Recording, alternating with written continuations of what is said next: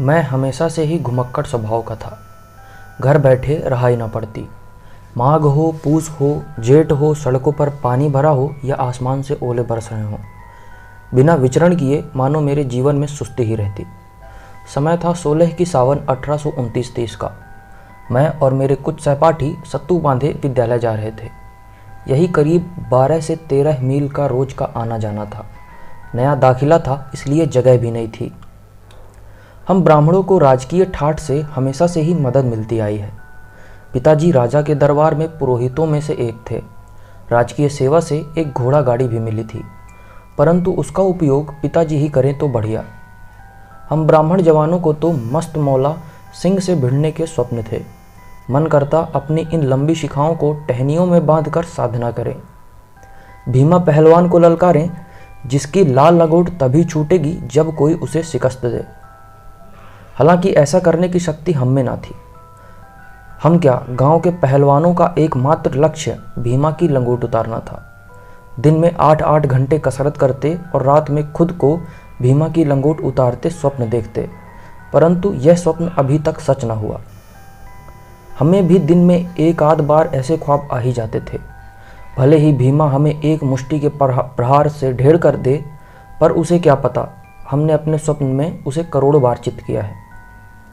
विद्यालय जाने के लिए जंगल और नदियाँ पार करनी पड़ती। और यह बड़ी आसानी से हो जाता क्योंकि हम चार थे। बड़े घनिष्ठ मित्र। राम खिलावन, रघुराम, चक्रपाणी और मैं चिरंजीवी। आज अगर मेरा सही नाम किसी के मुख में नहीं है तो उसका कारण सिर्फ़ चक्रपाणी है। उसने मुझे ज़िंदगी भर चिरौंजी ही बुलाया है। और अब लोग मुझे चिरंजीवी की बजाय चिरौंजी के नाम से जानते हैं। कभी कभी मैं अपना ही नाम भूल जाता हूँ। खैर, हम चारों सोलह वर्ष के थे। विद्यालय भी केवल शस्त्र शिक्षा, जो केवल क्षत्रिय पुत्रों को ही सिखाई जाती, हमारा चित्त सिर्फ़ उसी में था, और धमा चौकड़ियाँ मचाने जाते थे। वेदों और पोथों में हमें कोई रुचि ना थी। जब मैं पाँच वर्ष का था, एक गोरा हमारे गाँव में ठहरा था।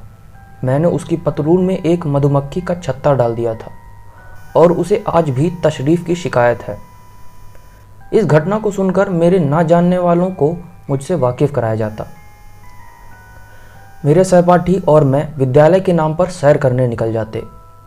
एक बार की बात है, ऐसे ही एक दिन विद्यालय जाते समय चुन्नू लाल के समोसे की दुकान पर रुके।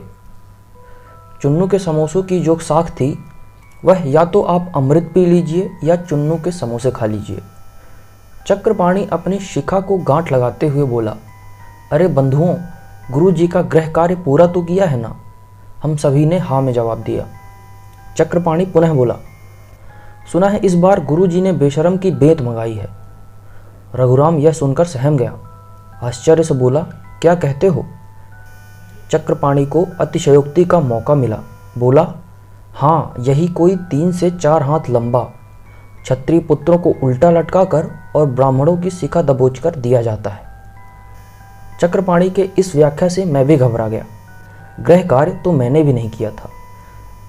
जरा ठहर कर सहमी आवाज़ को कठोर स्वर में ढालकर मैंने बोला तो फिर क्या किया जाए मित्रों? हम सभी ने एक दूसरे की तरफ़ देखा और तब तक देखते रहे, जब तक राम खिलावन ने बीच में यह कहकर माहौल न बिगाड़ दिया कि वह गृह कार्य करके आया है। लेकिन जब हमने तीव्र दृष्टि खिलावन पर डाली तो वह बोल उठा सुना है पश्चिम में बहुत सुंदर ऋतुराज नाम का सरोवर है।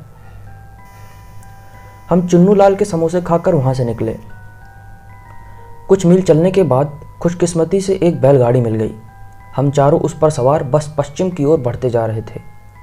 दिन ढल गया, शाम होने को आई, परंतु वह सरोवर ना आया। खिलावन अब इस जर्जर सड़क पर और दचके नहीं खा सकता। उसने ना जाने कितनी बार चुनने के समोसे का अपमान कर सारी सड़कों पर बिखेरा है। अब और आगे बढ़ना उसकी बस की ना थी। हम कापोली गाँव के किनारे उतर गए। चक्रपाणी बोला, क्यों रे खिलावन? पूरा दिन बीत गया, तेरा सरोवर ना आया अभी तक। खिलावन ने जवाब दिया, उन छत्री पुत्रों ने तो यही रास्ता बताया था। तभी हमारी नज़र उस गाँव के घरों पर पड़ी। उस गाँव में बहुत से मंदिर थे। अभी सूरज ढला ही था और गाँव में अभी से सन्नाटा था। हमें सबसे अजीब बात यह लगी उस गाँव में बहुत से मंदिर थे। यह अजीबो गरीब दृश्य हम देखकर हैरान थे। उस बैलगाड़ी वाले ने जाते समय हमें आगाह किया था कि हमें यहाँ नहीं रुकना चाहिए, पर हमने उसकी बातों पर ज़्यादा ध्यान नहीं दिया। रघु ने कहा, मित्रों, हमें कोई दूसरा गाँव ढूंढना चाहिए। खिलावन की हालत खराब थी। वह गाँव का माहौल देखकर मेरे दिल में भी दहशत मच गई। चक्रपाणी ने कहा, हमें यहाँ से चलना चाहिए। चलो कोई दूसरा गाँव ढूंढ लेते हैं। कहाँ जाएँगे? इस गाँव के पीछे आगे दोनों तरफ़ जंगल है। खिलावन की हालत भी खराब है तो फिर क्या किया जाए? मैंने कहा। खिलावन बोला, चलो चलकर लोगों से पूछते हैं। हम सभी गाँव के अंदर प्रवेश करते हैं। किसी भी घर में कोई भी रोशनी ना थी। मुझे लगा एक घर की झांकियाँ जरा सी खुली हुई हैं और उसमें से एक छोटा बच्चा हमें ही निहार रहा है। मैंने जैसे ही उस तरफ़ रुख किया, उस बच्चे की माँ ने उसे खींच पट बंद कर लिया। ज़रूर यहाँ कुछ अजीब हो रहा है, खिलावन ने कहा। चलो, किसी का आश्रय लेते हैं। हमने एक दरवाज़ा खटखटाया, मगर किसी ने ना खोला। हमने ना जाने कितने ही दरवाजे खटखटाए, पीटे, मगर किसी ने चूं तक भी ना करी। हमने आखिर मंदिर में रात गुजारने का मन बना लिया था। तभी एक दरवाज़ा खुला, वहाँ से एक बूढ़े व्यक्ति ने इशारा कर हमें बुलाया। वह बहुत जल्दी में था। हम भागकर उसके घर के अंदर घुस गए। हमने अपनी साँसें पकड़ी। उस बूढ़े व्यक्ति ने कहा, तुम लोग ज़रूर कोई मुसाफिर मालूम होते हो। कौन हो तुम लोग?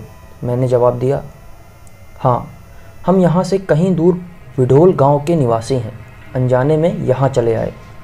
और यहाँ देखा तो उस बूढ़े व्यक्ति ने मुझे बीच में ही टोकते हुए कहा, इतनी बड़ी दुनिया में तुम्हें बस यही गाँव ठहरने को मिला है? रघुराम डर के मारे बोल उठा, आखिर क्या अजीब है इस गाँव में? यहाँ के लोग ऐसा क्यों? तभी बाबा ने दीपक बुझा दिया। इस चुड़ैल का रोशनी में नाम लेना भी ठीक नहीं, बाबा ने बोला। इस गाँव में एक ब्रह्मासनी का साया है। ब्रह्मासनी यह एक बहुत ही रहस्यमयी एवं गुप्त चुड़ैलों की प्रजाति है, जो हर पूर्णमासी की रात अगले पंद्रह दिनों तक हर सातवें घर को निशाना बनाती है और उस घर के किसी एक सदस्य का शिकार करती है। इन रातों में संध्या ढलने के बाद अगर कोई बाहर निकलता है तो समझो उसने अपनी मौत को दावत दी।